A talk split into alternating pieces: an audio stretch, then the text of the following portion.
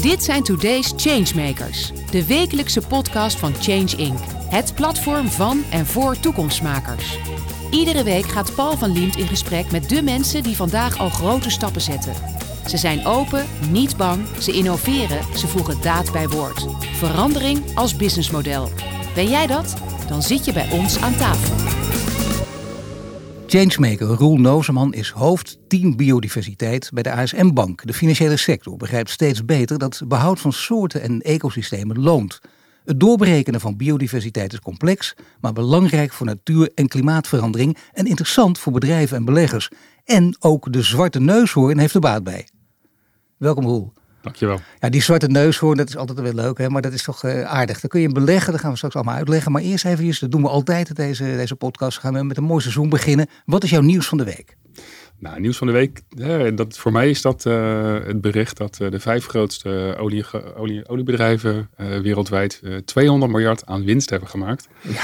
En daar met name nou, niet heel veel nuttigs mee doen, maar vooral eigen aandelen inkopen en dividend uitkeren aan de maatschappij. En dat is toch wel hè, best wrang als je aan de andere kant ziet dat, dat veel overheden juist klimaatfondsen op aan het zetten zijn om de gevolgen van klimaatverandering wat zouden ze doen? Dat is dan toch, uh, laten we zeggen, een soort mazzeltaxen erop zetten. Er zijn veel discussies nu over, maar is dat een van de mogelijkheden? Dat denk ik wel. Uh, dat is in Engeland een, een, heel klein beetje gebeurd. Uh, Shell bijvoorbeeld moet in Engeland 2 miljard aan een soort afroombelasting betalen. Hè, ja. Omdat ze zoveel overwinst hebben gemaakt eigenlijk. Uh, maar goed, dat valt er niet bij de 34 miljard euro die ze hebben gemaakt. Dus dat zal ze niet heel veel pijn doen. Dus eigenlijk, uh, er is heel in Nederland discussie natuurlijk over geweest. Maar dat is in Nederland niet gebeurd. Maar uh, dat zou maar wel... ook juist deze grote bedrijven roepen ook steeds hele mooie woorden. Die moeten nu in daden worden omgezet. Daar gaat het gewoon om. Maar je hebt ze wel nodig. Ze zijn natuurlijk onderdeel van de oplossing of onderdeel van het probleem. Je kunt ze niet morgen sluiten. Dat klopt. Ja. Dus zo, zo zit jij ook, want dat vind ik wel, wel interessant voor deze discussie, voor iedereen die dit volgt. Hè. Er zijn ook mensen die daar heel radicaal in zijn. En die, mm -hmm. die roepen die mensen moeten achter tralies zijn, noem maar op. Dat, dat is de ene kant van het verhaal. Je kunt er iets constructiever in staan. Of heb je dat geloof in deze bedrijven verloren? Nou, ik, ik, denk dat we. Het gaat natuurlijk over de transitie. Hè. Ook die bedrijven willen een transitie maken. Maar het gaat ja. met name denk ik over de snelheid van die transitie. En wat bedrijven ook doen aan de gevolgen van waar ze hè, in investeren. En, uh, en, dat zie ik in een aantal andere bedrijven zie ik dat wel doen. En dat zie ik bij olie en gas zie ik dat eigenlijk nog niet gebeuren. Wij gaan praten over biodiversiteit. En dat is ook een heel interessant thema eigenlijk. Want klimaat, dat is duidelijk. Dat is, uh, dat is op ieders mond bestorven. En dat is niet meer weg te denken. Dat staat op elke uh, pagina van elke krant. En elk radio, podcaststation heeft het erover maar biodiversiteit niet. Want misschien is het aardig om bij jou te vertellen. Jij kwam bij de bank binnen en toen was, was iedereen meteen zo, ja, biodiversiteit. Iedereen mee, mee, sprak, zei ook, ja, dat is het thema. Goed, Roel, dat je erover begint. Nou, gelukkig, er was al een functie biodiversiteitsadviseur. Dus er was uh, ja. zeker uh, al uh, ja, flink veel begrip en, en belang. Dat, dat, dat, ja, dat onderwerp stond zeker op de kaart al. Maar het was ook nog wel het begin. Hè. Ik, ik startte het ja. vijf en een half jaar geleden. Toen hadden we een, een methodiek ontwikkeld om, om onze impact op biodiversiteit te meten. Maar dat was nog best wel wetenschappelijk. Hadden we intern ook veel vragen over van, is dat nou de weg die we moeten doen? Want ja, dat moet ook wel te begrijpen zijn voor bedrijven. Uh, dus dat, er is heel veel gebeurd eigenlijk de afgelopen vijf jaar op dat vlak. Maar, nou ja, maar dat is toch uh, mooi om te, te, te ja. zien. Hè? Want jij bent ermee begonnen. Je bent er zeker in een voorloper. Je hebt, bij, bij jouw bank werd het wel begrepen. Maar de, de wereld daaromheen had het nog niet zo in de gaten. Maar dat is toch vrij snel gegaan. Het kan nooit snel genoeg. Hè? Dat, dat, ik hoor het in mijn achterhoofd mensen zeggen die kritisch doen.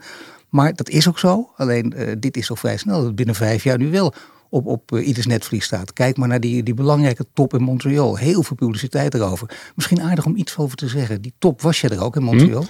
Ja, ik was, uh, er was in uh, Montreal in december was er een, in Canada een grote VN-biodiversiteitstop. En uh, nou, we hadden van tevoren wel uh, bij ons de vraag gesteld van moeten we daar überhaupt heen? Heeft het zin? Hè? Want soms, of nou, regelmatig zijn uh, dit soort toppen niet een algemeen heel groot succes. Dus het is altijd de vraag van verwachten we daar echt iets, iets, iets nuttigs uit? Taaie kost in kamertjes, leuke gesprekken, maar inderdaad dat komt eruit. En bovendien, je moet er ook naartoe vliegen, daar krijg je ook kritiek op. Precies, ja. ja dus, maar uiteindelijk was er ja, heel goed voorwerk eigenlijk gedaan door een aantal internationale initiatieven. Een van Business for Nature. En dat is een hele grote bedrijvencoalitie, internationaal. Meer dan 300 echt, uh, echt uh, grote bedrijven die eigenlijk opriepen, was wel bijzonder, om het meten uh, en rapporteren over de impact op biodiversiteit verplicht te stellen. En eigenlijk lopen die, liepen die partijen voor op overheden, want die zagen dat of zien dat ja, veel minder. Dus die hebben daar echt opgeroepen om op de top, om dat, ja, om dat verplicht te krijgen. En dat, nou, er waren, specifiek waren onderhandelingen over nou, doel 15. Hè, dat ging over, hè, over dat specifieke punt, meten, verplicht stellen. En die onderhandelingen liepen heel, eh, heel slecht, liepen vast ook. En toen was er iemand van die coalitie die echt heeft opgeroepen van... ga nou met deze, naar deze, deze koplopers luisteren en ga alsjeblieft het verplicht stellen. Want uh, we hebben niet nog 10, 20 jaar om het in gang te zetten. We moeten nu beginnen. En dat heeft echt effect gehad. Ja, dat is toch interessant. Want het begon dus met wetenschappelijk meten. Dat snap ik ook in de begintijd. Dat je daar intern ook over denkt, moeten we dat nou wel doen? Is het allemaal begrijpelijk en duidelijk? Maar dat is toch doorgedrongen. Via bedrijven als eerste, overheden gaan dan ook mee. En dan verwacht je daar veel van. Natuurlijk moet je altijd een beetje sceptisch blijven, ben ik ook. Kijk, daar zal het wel zo zijn. Worden alle mooie woorden in daden omgezet. Mhm. Maar jouw hoop is groter dan ooit naar die top. Ja, zeker weten. Ja, ja, kijk, wij zijn ooit als ASM-bank, wat ik zei, eh, los van het duurzaamheidsbeleid, wat al heel streng is dat we hadden, zijn we in 2015 de volgende stap gaan zetten. Langer termijn doel gesteld. Uh, nou, we hadden heel veel vragen toen we ons echt nog, nog veel meer gingen, gingen inlezen in het onderwerp. Van, ja, wat is dan de, de, de, de definitie van biodiversiteit die we, die we gebruiken? Wat is dan de, hoe gaan we dat meten? Wat is een positieve impact? Hoe ver gaan we die keten kijken? Nou, heel veel vragen. Nou, we hebben toen een stakeholder bijeenkomst georganiseerd met heel veel partijen. En een van de antwoorden was van ja, als je een lange termijn doel wil stellen, moet je echt gaan meten. En dat was toen heel complex. Dus we hebben toen uiteindelijk zijn we een pilot gaan doen. Hè, veel op aan, aan, te merken, maar gewoon de eerste pilot van gaan we proberen of we iets in kaart kunnen krijgen waar nou de impact zit. En dat is voor een bank natuurlijk heel complex, omdat je natuurlijk op heel veel manieren je geld ergens landt.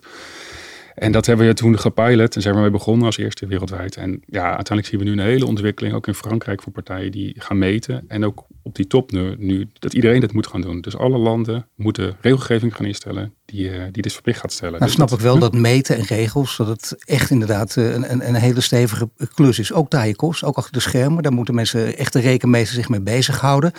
Want er is altijd wel een gat in te schieten. En daar hebben we hele slimme juristen voor. Dus een andere tak die daar heel goed in is. Hm. En wat bedoelen, bedoelen, jullie daar precies mee? En, hoe en zo kun je de boel jaren traineren. Iedereen kent die voorbeelden. Is dit nu een waterdicht systeem dat nu ontwikkeld is? Nou, kijk, het meten van, van impact op biodiversiteit is nog uh, inderdaad complex. Uh, en er is ook niet één methodiek, één tool die alle antwoorden geeft. Biodiversiteit is natuurlijk ook heel erg uh, locatiespecifiek. Dus je moet en op je portfolio gaan kijken waar zit die impact. Maar dan moet je ook gaan inzoomen met andere tools. Maar ja, specifiek om, om dit, dat punt wat jij aangeeft uh, ja, op te lossen, hebben we PayPal opgericht. Dat is het Partnership for Biodiversity Accounting Financials. Ja, goed dat jij het zegt. Ik had hem opgeschreven, maar daar ben jij inderdaad programmadirecteur van. Dat is een internationaal uh, genootschap. Klopt. Ja, dat is eigenlijk een, uh, simpel gezegd een samenwerking van financiële instellingen en kennisinstellingen en experts op, op het vlak van meten, die een standaard ontwikkelen, die eisen stelt aan data en aan methodieken. En dat is heel belangrijk, want anders gaat iedereen iets anders doen. Het is niet meer te vergelijken en dan heeft het totaal geen nut. Dus dat, dat willen we laten groeien. En we hebben nu 50 instellingen uit 14 landen. Dus dat gaat echt de goede kant op. En dat zijn landen, uh, waar liggen die, wat, voor landen zijn dat? Is dat wereldwijd of is het geconcentreerd in West-Europa? Nou, die financiële instellingen komen voor een groot gedeelte wel uit, uh, uit Europa. Nou, we hebben toevallig vorig jaar een aantal partijen uit Korea die erbij kwamen. Heel verrassend dan, dan dat je je afvraagt, waar, hoe komen die nou bij ons? Maar toch Voor dat ergens door. Zuid-Korea. Zuid-Korea. Ja, nee, het zou een enorm stap zijn. Ja, uh, en ook wel iets uh, in, uh, in Canada, maar het, het, is met name inderdaad Europa, ook Zuid-Afrika. maar het is nog wel vooral Europees gericht. Ja. Nou ja, goed, dat is niet zo gek eigenlijk. Hè? De Green Deal is ook Europees. Niet voor niets dat mensen ook zeggen, kijk eens, ergens lopen we in West-Europa voor, namelijk op dit gebied. Laten we dat gewoon doen. En dan met name dat gaan meten en inderdaad ook kijken hoe dat precies zit met beprijzing en de financiële waarde van natuur in kaart brengen. En de Nederlandse bank, dat weten we allemaal, dat weten we ook uit publicaties, was uh, daar uh, schoorvoetend, is daar, is daar voorstander van geworden, als ik het heel netjes zeg. In het begin is dat altijd, dan denk je, wat is dat nou weer? We hebben al veel op ons bord, dat begrijp ik ook. Maar op een gegeven moment is het ook daar doorgedrongen. En natuurlijk het planbureau over de leefomgeving heeft ook een grote rol in gespeeld. Maar kun je er iets over vertellen? Want ik denk dat dat wel een doorbraak is geweest. Ja, nee, dat klopt zeker. Uh, toen, hè, we hebben met de DNB ook gesproken, de Nederlandse bank, en ook met de PBL, specifiek eigenlijk voor die studie nog. Toen waren wij uh, heel actief met, uh, met het uh, meten, in kaart brengen van onze impact op biodiversiteit. En, en, zij waren heel erg geïnteresseerd in hoe wij dat deden. En, en ja, hadden ook heel veel vragen. Dus ik kreeg toevallig recent nog een compliment van, van iemand van het BBL. Van dat het hen echt heeft geholpen om überhaupt die stap te zetten. Want het was voorheen nog wel de vraag van... is het wel binnen het mandaat van de centrale bank... om te kijken naar deze risico's hè, van biodiversiteitsverlies. En sindsdien zie je een hele ontwikkeling van heel veel andere centrale banken regelgeving, dat, dat men ziet, oké, we zijn zo afhankelijk van die natuur. Er, ook, er zijn veel financiële risico's. We moeten hier echt stappen op gaan zetten. En, en, ja, het is toch wel mooi dat we daar ook een beetje aan bij. Nee, maar dat is heel interessant. Dat is ook, het is logisch dat dat hele grote instellingen en instituten, zeker als de Nederlandse bank, als ze dat doen, heeft het ook grote consequenties. Dus dan ga je in eerste instantie niet mee. Het lijkt me frustrerend als je, bijvoorbeeld als jij, of jullie, dat, al eerder zien. Dat is altijd zoals je koploper bent. Heeft allemaal met timing te maken, maar het lijkt nu heel goed te vallen. Dat betekent dus ook dat het gaat over toekennen van financiële economische waarde aan de natuur. Dat loont meer dan we denken en dan we dachten. En je kunt het dus berekenen. Kun je er voorbeelden van geven? Want jullie zijn natuurlijk met een aantal projecten ook bezig. Ja, uh, aan de ene kant hebben we, wat ik zeg, streng beleid om uh, ja, waar we niet, wel en niet in investeren. Dus heel veel zaken doen we niet. Dus mijnbouw bijvoorbeeld, uh, Shell, een aantal sectoren, daar, daar, kiezen we gewoon voor om niet in, in te investeren. Ehm, en daarnaast stellen we heel veel voorwaarden eigenlijk aan, aan projecten die nou, duurzaam genoeg moeten zijn. En dan kijken we naar biodiversiteit, mensenrechten en klimaat. Dat zijn eigenlijk de hoofdpijlers. Maar goed, voordat je begint om dit even te zeggen, dat jullie dus ook uitsluiten. Want dat zeg je heel vaak tegen een bank, die, die zoals jullie ook, hè, die, die, die mooie woorden predikt, maar ze ook in daden omzet. Door te zeggen, we gaan dus letterlijk niet met iedereen in zee. Mm Shell is voor altijd uitgesloten of ben je in gesprek? Nee, we zijn niet in gesprek, nee. nee. Hoe komt dat? Omdat je denkt, het is uitzichtloos? Um, ja, we vinden dat de transitie die, ze, die zij maken, de snelheid eigenlijk veel te, veel te laag is. En, uh, en ja, daar hangen natuurlijk allerlei risico's mee, uh, los van ook risico's, maar ook reputatie. En ja, we zien dat ze gewoon te veel negatieve impact hebben. En daar willen wij ons niet, in ieder geval niet in investeren. Nou zie je wel dus de discussie door wat er allemaal gebeurt veranderen. Met name als het over mijnbouw gaat natuurlijk ook. Hè. Kritische grondstoffen, een grote discussie, die hebben we heel hard nodig. We zien dat we niet afhankelijk van de Russen willen zijn. Dat willen we straks ook niet van China. Grote mm speler op dat gebied. Hetzelfde gaat eigenlijk voor wapens ook. Dat wist je ook. Ook, ook de grote pensioenbelegger. Nee, dat doen we niet. Maar ja, wapens worden aan de andere kant nu bijna doodgeknuffeld, zou ik eigenlijk zeggen. Want we hebben ze nodig in de strijd tegen de vijand. Ja, er zijn denk ik geen, uh, geen ideale, perfecte oplossingen. Er zijn altijd afwegingen. Uh, wat ik wel een mooie, uh, mooie stap vind. Het zijn twee, twee um, luxe merken, of luxe concerns in Frankrijk. Kering en Occitan, L'Occitan. Dat is een, nou, een soort concurrent van Chanel. En die hebben aangekondigd van nou, we hebben met onze grondstoffen die we gebruiken heel veel impact. We gaan een fonds opzetten samen met een partij die daar gespecialiseerd is van, uh, in, van 300 miljoen. En we gaan die natuur herstellen. En dat is eigenlijk iets wat ik veel meer verwacht van ook grote bedrijven. Dat ze ook die stap gaan zetten en ook gaan helpen aan het herstel. Nee, maar dat is heel mooi, hè? dat dit soort voorbeelden gaan komen. Dat je voortdurend dat duwen, dat hoort. Ze, ze, ze, snappen dat ze mee moeten, dat is duidelijk. Hè? Die discussie, daar merk ik zelf ook in alle interviews. Er is zelfs enige redelijkheid dat je bijna van je stoel valt. Maar het gaat vooral niet snel genoeg.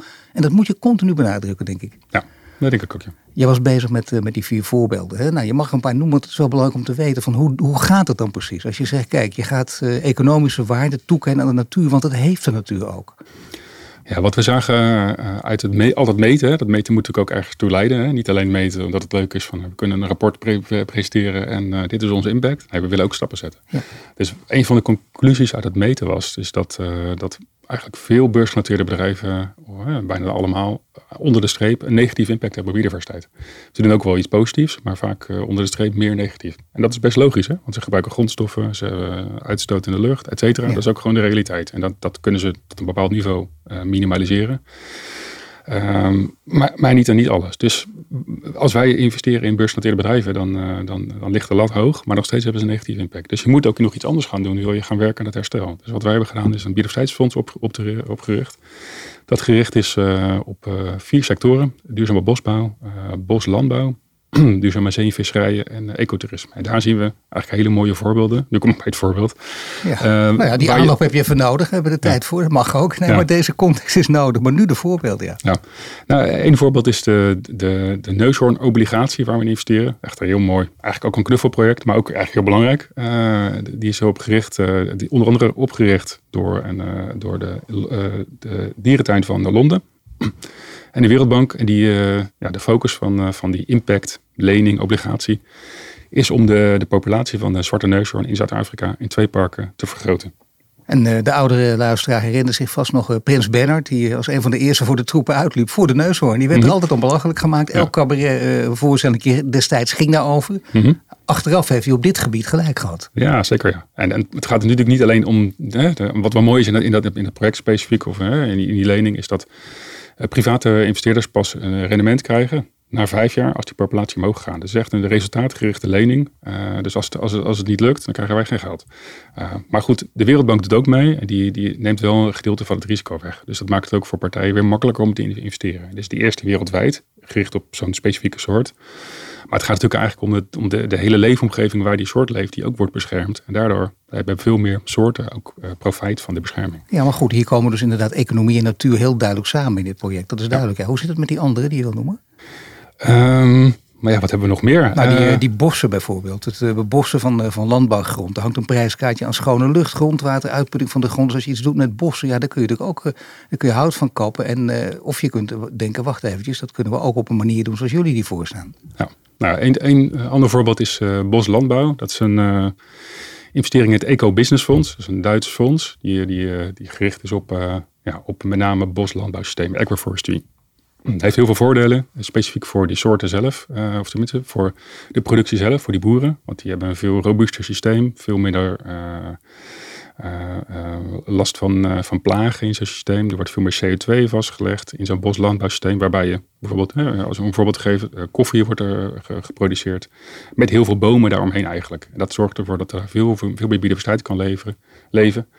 Uh, en ook veel meer water bijvoorbeeld voor was vastgelegd. Uh, helpt tegen erosie. Nou, heel veel voordelen voor die boer. Uh, en ook voor, voor ja, de investeerder en voor de natuur uiteindelijk. Dus dat is een heel mooi voorbeeld. specifiek in dan El Salvador waar ze dat, uh, waar ze dat doen. Nou ja, ook in dit geval dus. Ook, hè, economie en natuur gaan gewoon samen. En dat is niet alleen maar een aardig verhaal of een, inderdaad een, een, een, mooi verhaal dat je op een conferentie kunt vertellen. Maar dit speelt daadwerkelijk. Hier uh, zit, heeft de Wereldbank hier trouwens ook mee te maken of niet? Nee, de Wereldbank niet. Maar je ziet inderdaad wel dat heel vaak uh, overheden of andere partijen, omdat het vaak wel nieuwe sectoren zijn, of voor, voor gewone banken toch wel wat lastig om in te investeren, die dan dus, dus overheden helpen om, dit, om de risico iets omlaag te brengen, om dit aan te zwengelen. Dat heet dan zeg maar blended finance. Dus een combinatie van publiek geld vanuit overheden, vanuit de Wereldbank uh, ja. uh, en privaat geld. En dat werkt eigenlijk heel goed samen. En je ziet eigenlijk in heel veel van die projecten in het biodiversiteitsfonds dat die combinatie wordt gemaakt. En dat het, begrip, het begrip begint in jouw verhaal nu ook een beetje door te dringen. Maar uh, je hebt al veel voorbeelden gegeven, maar liever nog een paar. Of is er nog eentje? Um, Kijk, de neushoorn, dat vind ik echt, dat valt denk ik onder recreatie en toerisme. Dat is trouwens wel belangrijker natuurlijk, want dat is ook een veel grotere sector, maar dat is het meest in het oog springende. Die mhm. herbebossing, met alle, alle, voorbeelden daarbij, daar kun je natuurlijk ook zeggen, ik snap dat economie en natuur samenkomen. Maar misschien nog een, nog een goed voorbeeld om aan te mhm. geven dat dit onlosmakelijk aan elkaar verbonden is. Ja, zeker in, bosbouw. Hè. We zien uh, in uh, een aantal landen dat die, die van nature investeren die in bosbouw. En, uh, in, en als we investeren in een partij die dat door bosbouw naar een duurzamer een niveau brengt, hè, bijvoorbeeld FSC of een ander systeem, ja, dat het, uh, dat het ja, heel erg helpt om die biodiversiteit te beschermen en, en, en bijvoorbeeld meer CO2 vast te leggen. Je hebt bijvoorbeeld in Californië is, is een specifiek bos waar we dan ook via een fonds in investeren. En daar, die hebben een lokaal systeem waarbij partijen die, die CO2 opslaan, dus in bosbouw, maar ook landbouw, die krijgen geld uit credits die ze eigenlijk ontwikkelen. En grote vervuilers in Californië, die moeten daarvoor betalen. Uh, dat, is, dat, is, eigenlijk wel een mooi systeem, wat, uh, waar natuurlijk ook wel iets op aan te merken is. Maar dat zijn wel ja, veranderingen van die e- economie inderdaad. Het is wel goed dat je er steeds bij zet dat er iets op aan te merken is. Want dat, dat is, aan de ene kant is dat bijvoorbeeld hele goede onderzoeksjournalistiek. Ik zie het al voor me. Dat kan weer een, een uur lang een hele mooie documentaire worden. Maar dan pak je wel net dat ene ding uit waar het niet goed gaat. En dat mhm. betekent dat die 99% die goed gaat, ja, die, die wordt dan weer weggeschoven. Dus 100% waterdicht kun je bijna nooit garanderen. Het streven is er wel naar. Een ander voorbeeld specifiek. Aquacultuur. Nou, dat is natuurlijk een sector. Ja, we hebben de Netflix-documentaires gezien. Uh, een sector waar heel veel mis is. we hebben één specifieke partij gevonden die daar echt uh, heel actief is om ja, die sector opnieuw uh, leven in te blazen en om het veel duurzamer te doen. Dus die werkt met heel veel met technologie, met niet meer vissen, vissen, visvoer uit, die, die wild gevangen wordt, maar juist met alternatieven, insecten. Maar ook met technologie bijvoorbeeld, dat uh, vissen alleen te eten krijgen wanneer, ze, wanneer het juiste moment is. Dus er wordt heel veel voorkomen eigenlijk, uh, verspilling voorkomen. Maar dan noem je technologie, wat ook heel erg belangrijk is, wordt vaak onderschat. Uh, dus één partij die natuurlijk altijd wil roepen, ook, kijk, je hoeft niks te doen, want de technologie zal alles oplossen. Dat is ook maar een deel van de oplossing, maar niet te onderschatten lijkt mij. Mhm. En dan met name, de, de, het heet dan natuurlijk denk ik de deep technology. alle gebieden wordt het ingezet. dat, dat, dat scheelt ook. Niet alleen de software, maar de hardware ook bekijken. Algen moet je af en toe doden, ook in de wereld. Er zijn ook bedrijven die zich daarop op richten. Dus er zijn heel veel van dit soort voorbeelden waar ook technologie een grote rol speelt. En jij denkt op dit moment, want jij hebt denk ik wel het overzicht. Het is breed doordrongen. Je zou kunnen zeggen, jullie zijn in feite, en jij misschien ook bij een bank, zeker in Nederland hoor je bij de koplopers, ben je echt begonnen. Maar je hebt het idee dat het nu breder omarmd wordt? Ja, je ziet, deze beweging van hè, de aandacht voor biodiversiteit die, die stopt niet meer. Ehm, en ja, aan de ene kant is het voor bedrijven een bedreiging als je, als je zegt van ja, ik wil dit niet, ik zie, ik zie dit niet zitten. Ik ben tegen, ik vind de, de, de lasten te hoog. Uh, en daar kan ik me voor kleinere bedrijven nog wel iets bij voorstellen. Maar bij grote bedrijven, ja, je kan het ook als kans zien. Hè? Elke grote transitie brengt ook heel veel kansen. En, uh, en als die wereld nou, die heel erg aan het veranderen is, nou eenmaal verandert, ja, dat ga je zelf niet stoppen. Dus nou, het zijn die grote bedrijven die zichzelf ook profileren met hun, en terecht ook denk ik, met hun oplossingsgerichte ingenieurs. Maar die zouden dus ook aan dit soort oplossingen moeten denken. Mhm, ja, zeker. Ja. Nu heb je uh, een begrip en dat heet brede welvaart. Dat is uh, denk ik vooral op de kaart gezet internationaal uh, in Nieuw-Zeeland door de premier mevrouw Arden die nu heeft, afscheid heeft genomen. En ze pleiten steeds voor een andere berekening van het bruto binnenlands product. Is een hele discussie over economische groei wel of niet. Maar groei, door jouw hele verhaal ook, blijkt nu wordt ook in een heel ander perspectief geplaatst. In 2025, om de zoveel tijd, krijg je nieuwe internationale regels. Dus over een paar jaar komt er weer gewoon een, een, heel nieuwe beregeling. Dan wordt het BBP ook op een andere manier bekeken. Hangt daar veel van af, denk jij, of niet? Ja, ik denk dat het heel erg belangrijk is. Hè? Dat we ons niet, inderdaad niet doodstaren op uh, bruto nationaal uh, product. In plaats van bruto nationaal geluk. Maar nee. Maar er zijn natuurlijk. Uh, ja, dat is een hele ontwikkeling. ook bij de statistiekorganisaties van alle landen. die nu ook het natuurlijk kapitaal van, van hun land in kaart moeten gaan brengen. Dus dat gaat nou allemaal in, in die systemen straks meedraaien. En dat is ook weer een componentje van de brede welvaart. Hè? Dus, uh, dus dat is denk ik heel goed dat we meer aandacht hebben voor en biodiversiteit, maar ook voor uh, armoede, voor uh, geluk. Nou, heel veel onderwerpen die, die in deze overstreste maatschappij ja, te weinig aandacht Nee, die, die gewoon tot voor kort, denk ik, zeker in, in de, de, Old Boys netwerken gewoon keihard werden weggelachen. Dat is duidelijk, dat is voorbij. Die tijd is gewoon voorgoed voorbij, kun je zeggen. Het gaat nu echt continu alleen maar om de versnelling. Of zijn er ook nog bedrijven, merk jij, die helemaal niets mee te maken willen hebben? Nou, ik denk dat, uh, dat er een heel scala is van partijen die, uh, die heel graag willen, die, uh, die, die een beetje nou, niet in het, het rechte rijtje willen staan hè, van de voetballijst, maar dan ja, als slechtste. Ja. En partijen die, die zich nergens wat van aantrekken en, en gewoon zo lang doorgaan tot, tot het niet meer wettelijk mag. En, en welke partijen zijn dat? ja, dat. Namen en rugnummers, hè? dat is het leukste ook.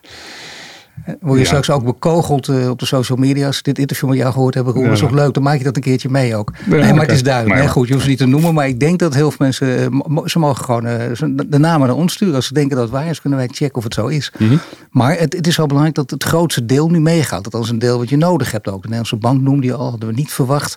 Heeft toch op redelijk korte, je mag zeggen, in redelijk korte tijd sprongen gemaakt, of niet? Ja, nee, zeker weten. Maar, en dan speelt er nog iets. Um, kijk, dat uh, economische groei heb je nodig, want dan wordt de koek groter, die kunnen we meer verdelen. Maar als je anders naar groei kijkt, ja, dan wordt dus inderdaad natuur en geluk en noem maar op allemaal meegenomen in dat hele begrip. Dan wordt het brede welvaart, dan ga je er anders naar kijken. Gaan bedrijven dan wel mee, denk je? Want ik bedoel, ja, dan worden ze ook anders beoordeeld. Ik denk het wel. Ja, kijk, het is natuurlijk heel raar dat we nu een economisch systeem hebben waarbij we er eigenlijk vanuit gaan natuurlijk ooit in de 18e eeuw uh, ontworpen, ons economisch systeem. Maar we gaan er maar vanuit dat, dat de natuur en alles wat daar, wat daar, wat ons natuurlijk kapitaal, biodiversiteit, dat dat altijd maar al de ecosysteemdiensten die, die, ze, die ze leveren, kan blijven leveren. Dus schone lucht, schoon water, uh, voldoende grondstoffen, uh, bodembiodiversiteit, bestuiving. Nou, bijvoorbeeld de, de belangrijkste voedselgewassen wereldwijd, twee derde volgens mij daarvan, van de honderd zoveel, die zijn afhankelijk van die bestuiving. Nou, als je dan ziet dat die, dat die insecten echt massaal uh, achteruit gaan, de populaties. In Nederland de afgelopen 40 jaar met 80% volgens mij, maar ook wereldwijd zie je dat ja, dan is er wel iets aan de hand. Dus dat systeem is niet meer houdbaar eigenlijk naar de toekomst toe. Dus dat nee, moeten we gaan herontwerpen. Het werd heel lang afgedaan, heb ik ook gedacht. Want niet alle de, insecten hoeven door te gaan. En biodiversiteit verandert ook. Dat, dat merk je ook, die systemen. Maar het belang daarvan is inderdaad wereldwijd opdrongen. Zeker naar die top. Daar heb je denk ik gelijk in. Dat betekent trouwens nog iets. Dat, dat wil zeggen dat er ook anders naar gekeken wordt. Dat, dat mensen ook denken, wacht even, dat maakt het altijd interessant. Economie en natuur komen bij elkaar. Dus economie kan ook doorgaan. Zo'n biodiversiteitsfonds, hè, dat jullie hebben opgericht en opgetuigd. Ja, denk je dat het navolging krijgt? Ik bedoel dat het echt wereldwijd zelfs navolging krijgt bij misschien wel alle banken? Ja, ik denk het wel. Je ziet nu al dat heel veel partijen biodiversiteitsfondsen hè, onder die naam oprichten. Er zit wel veel, veel verschil in. Sommige partijen die investeren dan nog steeds in beursgenoteerde bedrijven die een negatieve impact hebben. Maar die dan nou, een stap in de transitie maken of gaan maken of hè, beter voorbereid zijn op. Moet je dat dan afdoen als greenwashing of moet je dan zeggen van nou goed dat ze een paar stappen zetten?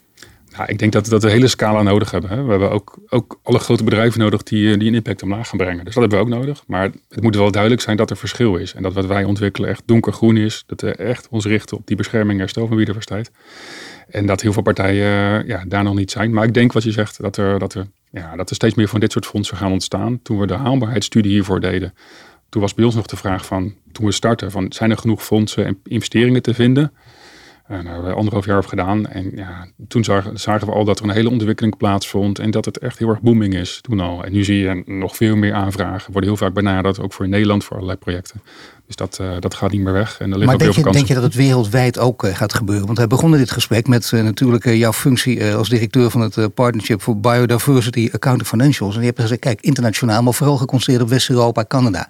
Dat zou natuurlijk wereldwijd uh, natuurlijk, uh, weerklank moeten krijgen. Dus veel groter moeten worden. Zie je dat daar ook al stappen komen? Dat stel dat wij hier over vijf jaar staan. Ditzelfde soort interview. Het gaat over biodiversiteit. En dat er dan 30 landen zijn bijgekomen. Ook uit andere regionen. Ja, dat denk ik zeker. Ja. ja kijk, we hebben een aantal jaar geleden ook met andere partijen PCAF opgericht. Ja, dat wordt nu een beetje technisch, maar dat is het Partnership for Carbon Accounting Financials. Samenwerkingsverband gericht op hoe meet je klimaatimpact als bank. Dat wordt nu door 300 plus financiële instellingen uit alle landen wereldwijd uh, ongeveer gebruikt.